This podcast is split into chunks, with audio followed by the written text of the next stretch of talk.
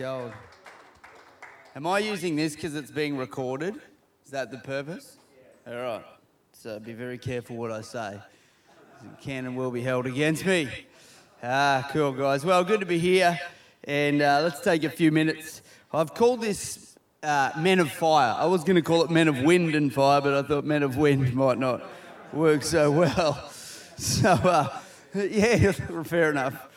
So I, I, I love the opportunity to get together and talk to guys because I honestly believe that God has called men to be leaders in our communities, in our families, and, uh, and there is a, a unique call upon men to live certain ways and to follow the things of God. You, our, our, society wants to tell you that men, women, all same, same, but that's, that's a load of garbage. God has wired men and wired women different, and there is a call and a hand of God.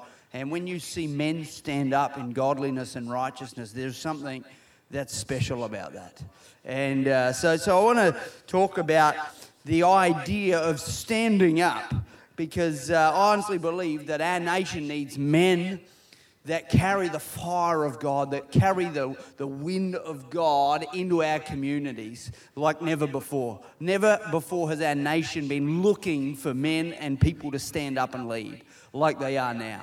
And so I want to encourage you that. And so I've picked probably the most. Um, uh, nerve wracking v- passage in the scripture if you're a guy, Joshua chapter 5.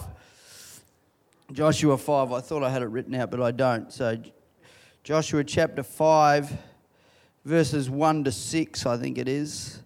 And uh, if you weren't nervous prior to this, you will be after I've read it. Joshua 5, 1 to 6. Or verses 2. It says, Now at that time the Lord said to Joshua, Make flint knives and circumcise the Israelites again. So Joshua made flint knives uh, and circumcised the Israelites at Gibeah. And this is why he did so, because all those who came out of Egypt, all the men of the military age, or in the New King James it says, all the men of war died in the wilderness on the way after leaving Egypt. All the people that came out had been circumcised but all the people born in the wilderness during the journey from Egypt had not. The Israelites had moved about in the wilderness 40 years, and all the men who were of military age or men of war, when they left Egypt, had died since they had not obeyed the Lord. For the Lord had sworn to them that they would not see the land that he had solemnly promised to his ancestors. So he raised up their sons in their place, and these were the ones Joshua circumcised. They were still uncircumcised because they had not been done so on the way.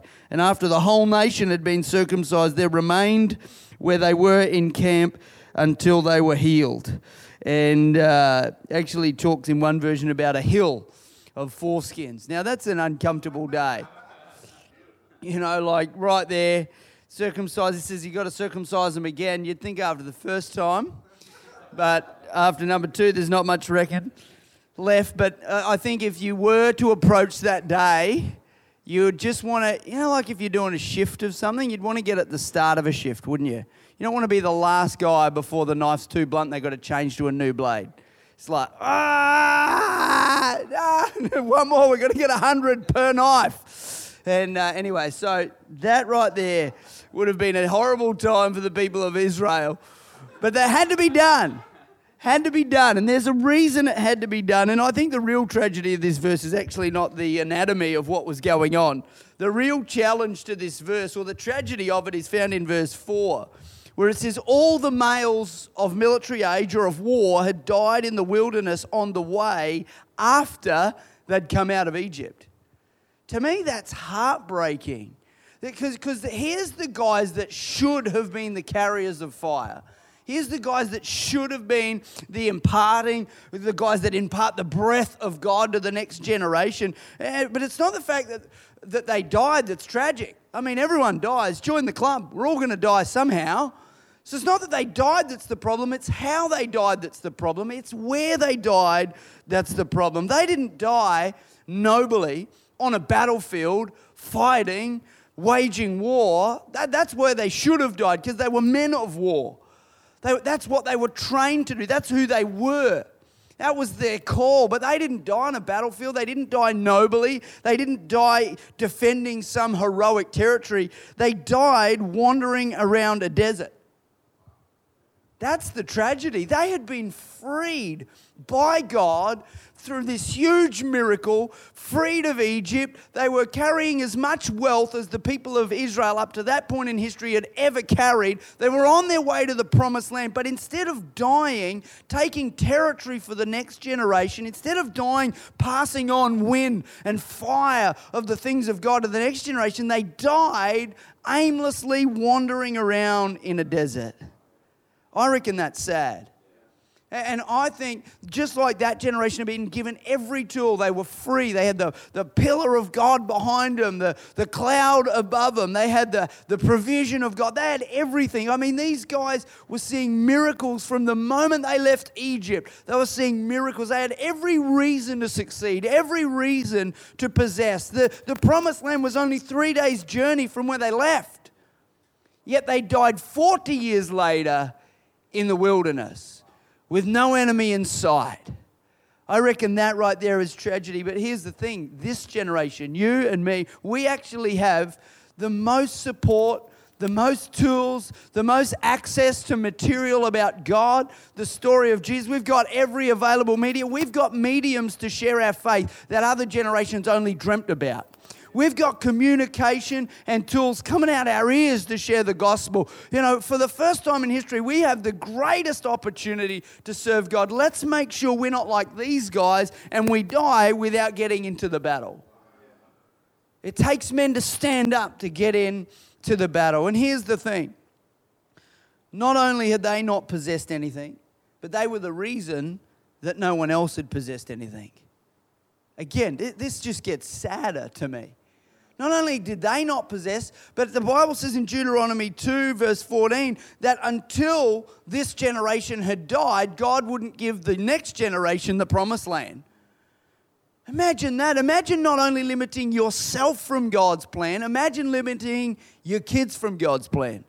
Imagine limiting the youth in your community from God's plan. Imagine limiting the young men coming up in your church from what God has for them because of a faithless lifestyle. Joshua chapter 5 and verse 6 says, Until they had gone, until all these men of war that had no faith, had no spine in them, had no ability to wage war, until they were dead, God refused to let the people get into the promise.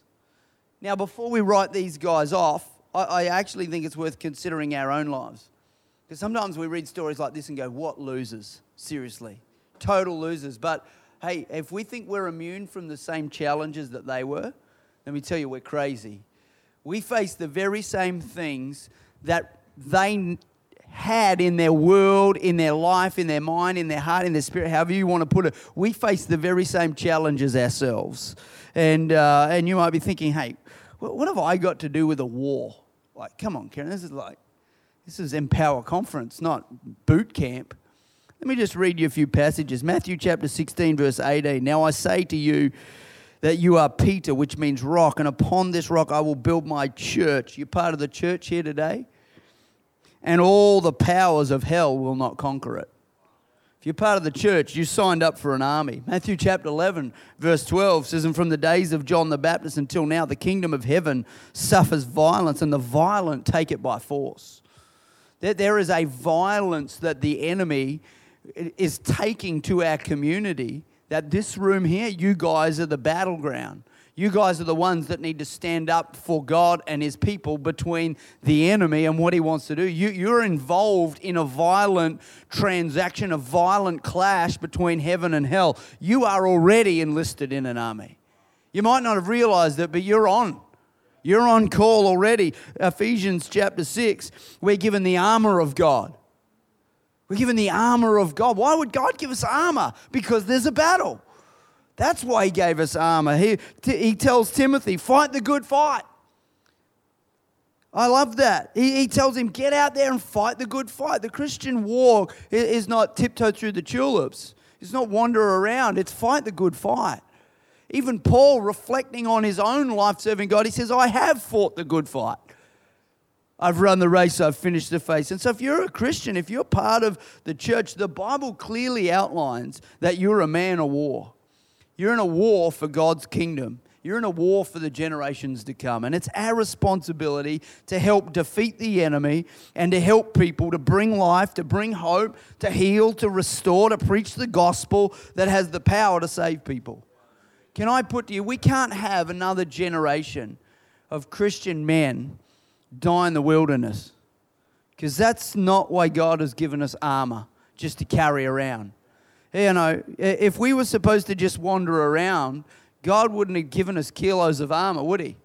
If we were just supposed to just be Christians cruising around and just doing whatever, Ephesians 6 would read, Now take up the comfortable, focused shoes made from lightweight materials that you would enjoy wandering. That's, that's, we could rewrite the Bible, but it doesn't say that. It says, Take up the armor of God because there's a battle out there. And my challenge and my hope for you today is that you guys would make a decision, would make multiple decisions to stand up to stop playing spiritual games or put your spiritual life on the back burner while you get your career underway or you, you make all your money and, and instead you'd grab a hold of what God has to make a difference in a generation. Be more concerned about carrying the breath of God to people, more concerned about carrying the fire of God to the generation than we are about making money, or we are about being a hero, or we are about our cool clothes, or whatever it is that we do. You know, you can track what these guys did wrong through Numbers chapter 13 and 14. There's the story of some spies, and God actually, this is where He talks about their refusal, His refusal for them to enter the promised land. You know what amazes me? Is when you go to chapter Numbers 13 and 14, and God rebukes them for their disobedience, He never says anything about their past. See, this has got nothing to do with the fact that they were once in Egypt. That, that was just taken for granted. So God's ability for, or our ability to wage war for God has nothing to do with your past. God does not tell them off for being grossly immoral. They looked at some bad pictures, or they slept with some girl, or they did something wrong. You know, God never addresses that. God doesn't care that they swore, spat, or smoked. None of that's in the list of why they're not going to enter the promised land. It doesn't even register. It wasn't because they didn't pray enough. It's interesting that it doesn't mention they didn't experience enough miracles, therefore they didn't get into the promised land. It never says that. It never says that they because they weren't smart enough. It's got nothing to do with education. It wasn't because they were too violent. These were men of war. You know the one reason it says is because they had seen God and yet continually put him to the test and refuse to believe God's promise for their future. And I'd put to you today all the stuff that we think disqualifies us from God, it does not. All the stuff that you make as a list of why God can't use me or why I can't stand up or why I'm not a leader, none of that matters. God didn't pull up anything. The only thing He pulled up was the fact that they refused to believe in who God was and what God had for them to possess. There's no reason why every person in this room can't stand up and be a carrier of wind and fire to the next generation. So here's a few things. There are a few specific things. There are actually really 10 incidences that took place where God lists what they did wrong. But, but I'm just, I've broken it up into sort of like four or five just different areas that, that if we can get a hold of for our lives, we can be carriers of wind and fire, carriers of something of God for the next generation. Here's the first one they refuse to keep a thankful spirit. So here's my advice for you keep a thankful spirit. Be thankful in your life for what God has done. You, you see, they murmured against God at the Red Sea with the Egyptians behind them. They complained about misfortunes at Taberah, complaining about God's provision, and then they were unthankful, you know, that God had provided manna and they wanted something different to eat. The, these people of Israel were constantly complaining. You ever met someone that just whinges all the time? you just want to put them down, don't you? It's like if you were a pet, you'd be gone. You know, I remember one day I was out walking in, uh, in our neighborhood, one of our neighborhoods, and I met this guy. We just moved to the neighborhood, and this guy was like walking his dog. And so I struck up a conversation, and he goes, Oh, I tell you what, can't believe all the complaining that goes on in this neighborhood. I'm like, Really? And he went on for about five minutes to tell me about all the complaining that goes on in the neighborhood. And I literally was thinking, Are you listening to yourself, champ? Like, you're the only one complaining about the complaining neighborhood. I've never heard a complaint until I bumped into you. Admittedly, it was a strange neighborhood. Another time I met a lady and she was literally walking a pig. Yeah, like my dad goes, Karen, there's a pig out the front. And I'm like, what should I be getting? Gun, dog, knife? Like, what, what, are, we, what are we doing here? This is, this is in suburban Buderim, okay, on the Sunshine Coast. And I'm like, what? And I thought maybe dad had finally lost it. You know, he's, he's close. Maybe just the, the, the switch had gone, dad had. But I come out and there's this lady with a full blown pig on a leash, and, and it's on our front lawn. And I'm like, what is this? And so she has a pet pig. Like, weird. There's weird people out there. My son comes out. He's like three or four.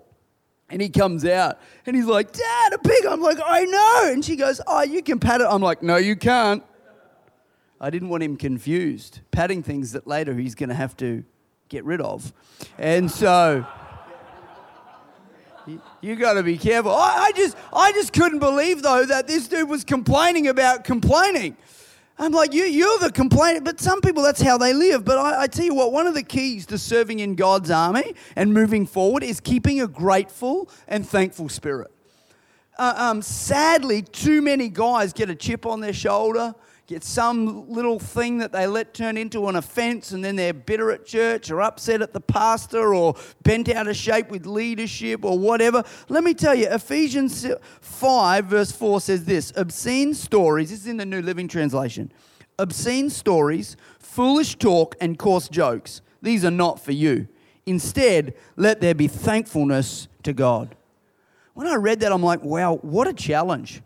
Which of that list describes my conversations best?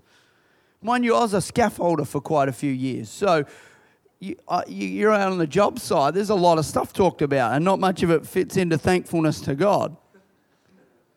But, but that, what a great question for us to have. What comes out of our mouth? Not what comes out of the mouths of those around us. What comes out of our mouth?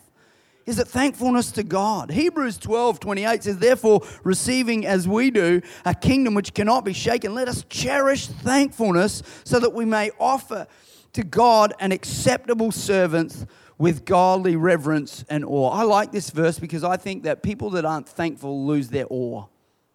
When you lose your thankfulness, you lose your awe of God.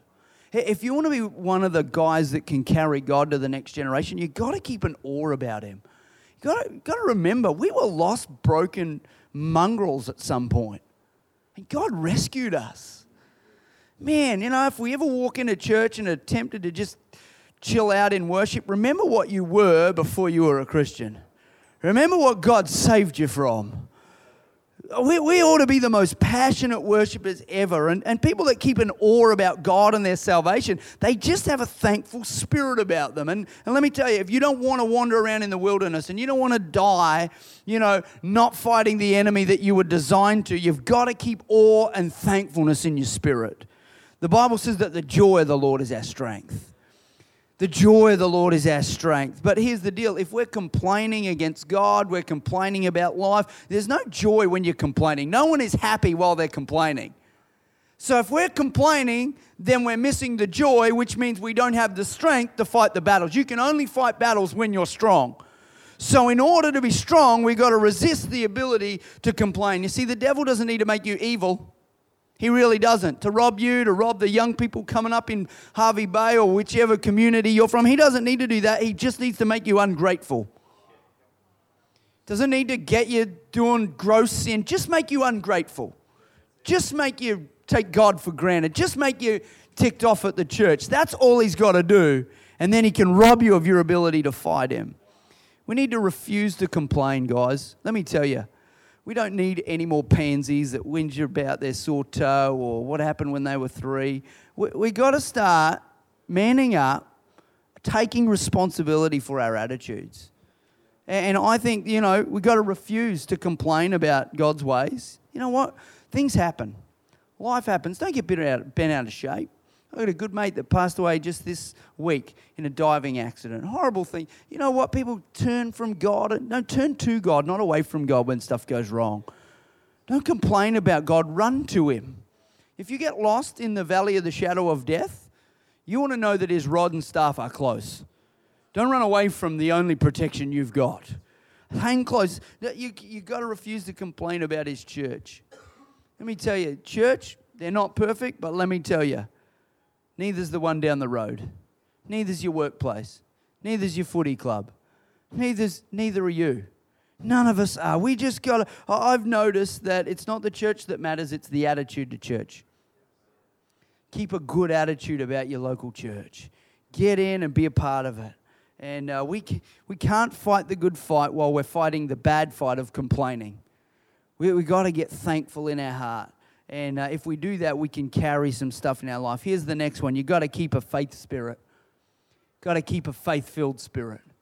Um, you know, these guys had some challenge. They were there was the bit of water at Marah where they just refused to believe God. There was hunger, and they start complaining. Has God brought us out here to die? And you know, well, if God didn't provide manna from heaven, you know, they could always eat a horse or something, I suppose are always whinging about something. What, what, what, manna from heaven's not falling? And then once there was manna, then oh well, we want something different, or why can't we collect it for the for the days to come? The people of Israel were all there was no faith in them. And that's when, even though God was providing miracles, every time they came up against another challenge, they would complain against God. Oh, man, how short is your memory? Like He provided last week, I reckon He can do it again this week. It's not like God had like an awesome angel on the protection part of things. He's like clouds of fire and pillars of this and parting the Red Sea. But then the logistics angel, he was an idiot. He's like, man, I've rescued him, but man, we've run out of food. What are we going to do? I'm pretty sure God wasn't caught by surprise. God, God just needed people with a bit of faith in their spirit. And here's the deal I reckon God needs a generation of men that stand up and believe Him for the impossible men willing to get some faith in their life, men willing to take some faith steps, men that are willing to believe God's word and to start to possess some stuff in faith. God's word is full of promises. And let me tell you something about God and his word, they're faithful. Psalm 56, verse 4 says, I praise God for what he has promised, and I trust in God, so why should I be afraid? What can mere mortals do to me? Powerful passage because God is faithful and God can be trusted. And why should I be afraid? You want to get fear out of your life? You need to replace it with faith. You need to learn to trust God. We need men of God that stand up with some faith in their life. And, and let me just, I just wrote down a few things and learn what it is to give a great offering. I tell you what, I, I feel like there is a generation in some cities that has missed out because men never learnt what it was to give more concerned about building their own business and mortgage than they were the kingdom of God. We need some men that realize it's not either or. You can give and sow with your heart, with your life, and God can build, give back. We, we need some men that have some faith to serve God, to, to, to work at building the kingdom of God. You know, I love seeing you up on stage, man. I just love that. To have a guy who will stand up there and is man's man and yet lead people into passionate worship. We need that.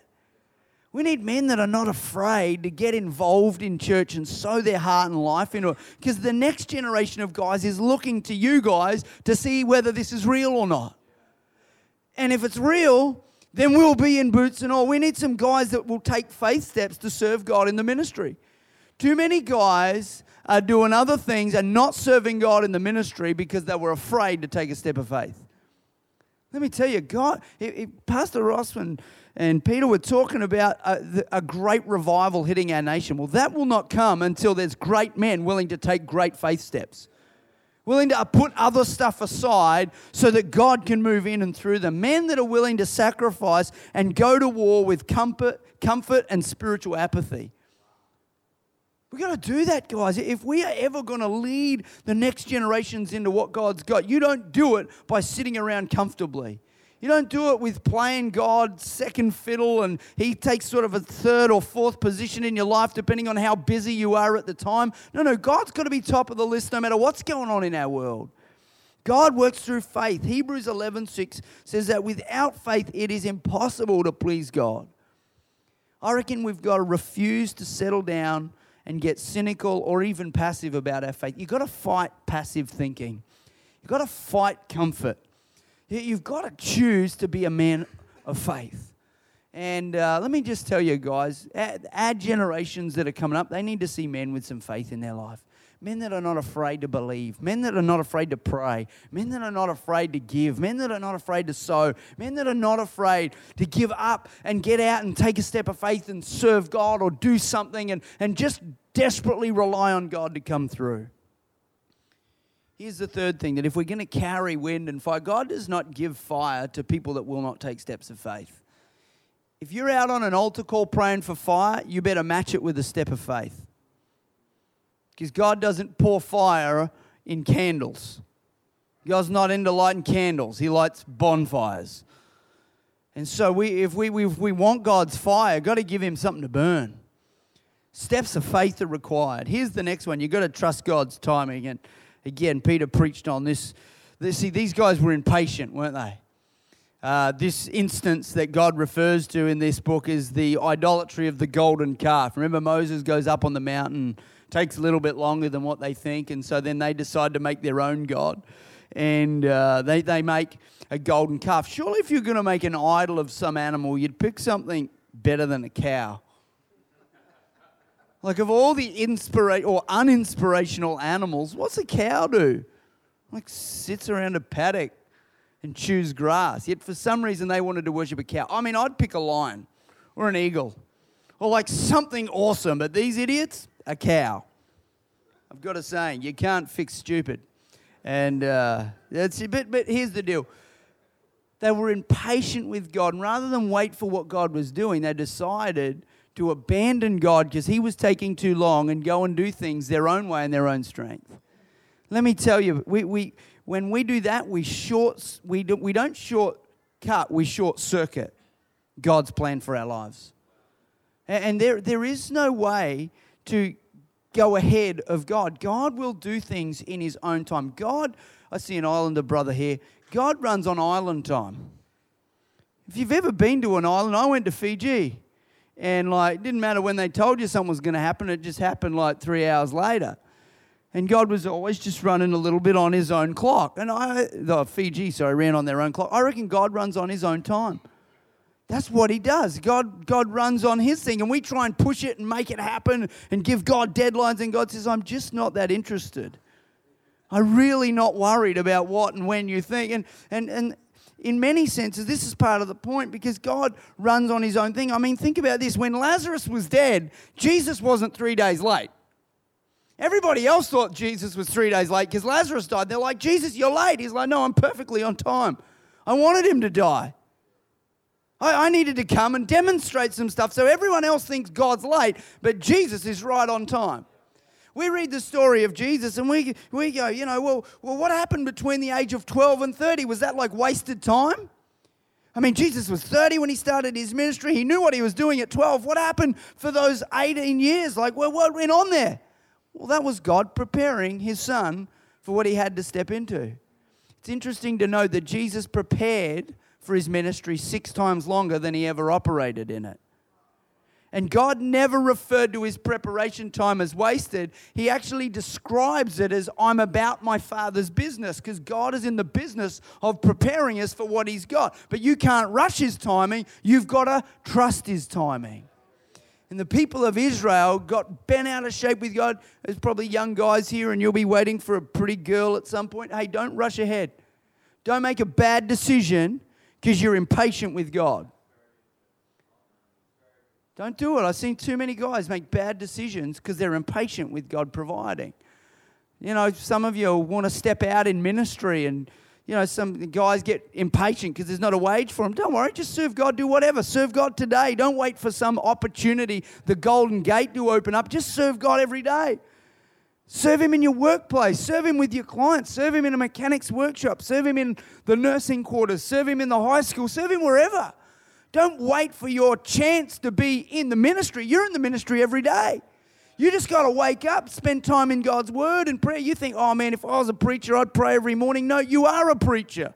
Every day you preach to the lost people that are in your world, man, you better be waking up and praying to get ready to preach to them. In fact, most of you will preach to more unsaved than I will this weekend, than Pete will most weekends, than Pastor Russ will. You guys preach to more unsaved than we do on a Sunday. Man, don't wait.